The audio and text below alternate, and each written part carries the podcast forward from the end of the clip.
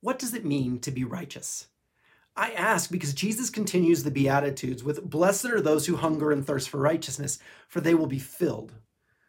The most simplistic definition would say that righteousness is the quality or state of being right. But then we have to ask what does it mean to be right?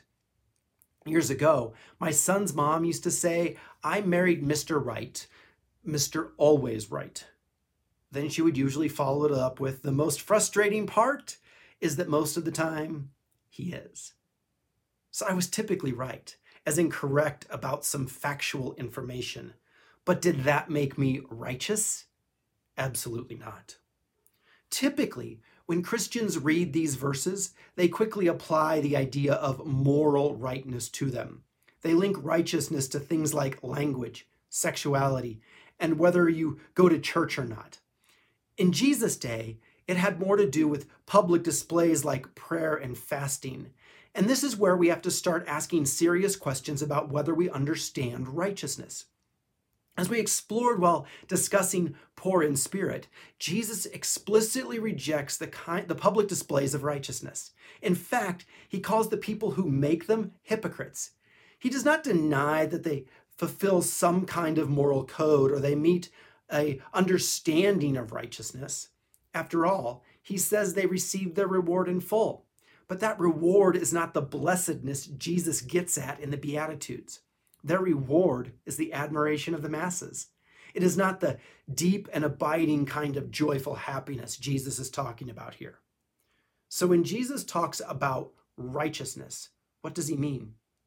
In our series on the Great Commission, I unpacked what it means to obey Jesus. If you recall, it is not about a checklist of things to do. Rather, it is embracing a different way of seeing the world. This new perspective then changes how we live in the world. With that in mind, what if Jesus is inviting us to think about righteousness differently? The Hebrew Bible uses the word righteousness to talk about both people and God. When talking about people, it tends to focus on two things. Throughout the Psalms and other wisdom literature, it focuses on people wanting to be righteous. You could say it is the cries of those who hunger and thirst for righteousness put into poetry and music. Then, in the sections that are more historical, it often involves God telling the people they are blessed not because of their righteousness, but because of who God is. This second approach then ties directly into God's righteousness. God is righteous because of how God acts towards people. God saves, loves, and pursues not just the righteous, but the unrighteous. In other words, for God, righteousness is not about obeying a set of rules, it is about a relationship. It is a relationship that begins with God's pursuit of you and leads to your pursuit of others. This means that Jesus' understanding of righteousness begins with you believing that you are beloved. It is about receiving divine love. This is not because of something you do or have done, nor is there anything you can do to change that fundamental reality. God comes to you, declaring you beloved, and invites you to believe it. The righteous response then is for you to go to others and declare them beloved as well. And because throughout the biblical narrative, God demonstrates preference for the outcasts and marginalized, so should we. This means we should prioritize the people who do not look or live like us.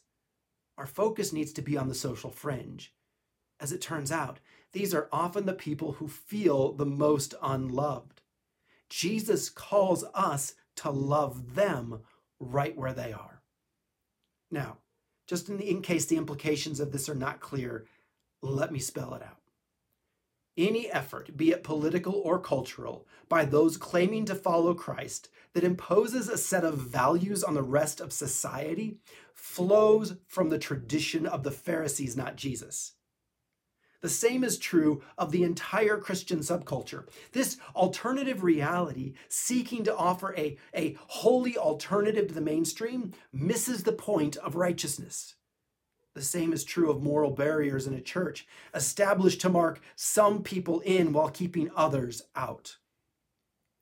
Nurturing a more Jesus kind of righteousness is why, over at our radically inclusive community for spiritual misfits, we focus on developing the values of radical inclusion, authenticity, kindness, and curiosity. Click the link in the show notes to find out more.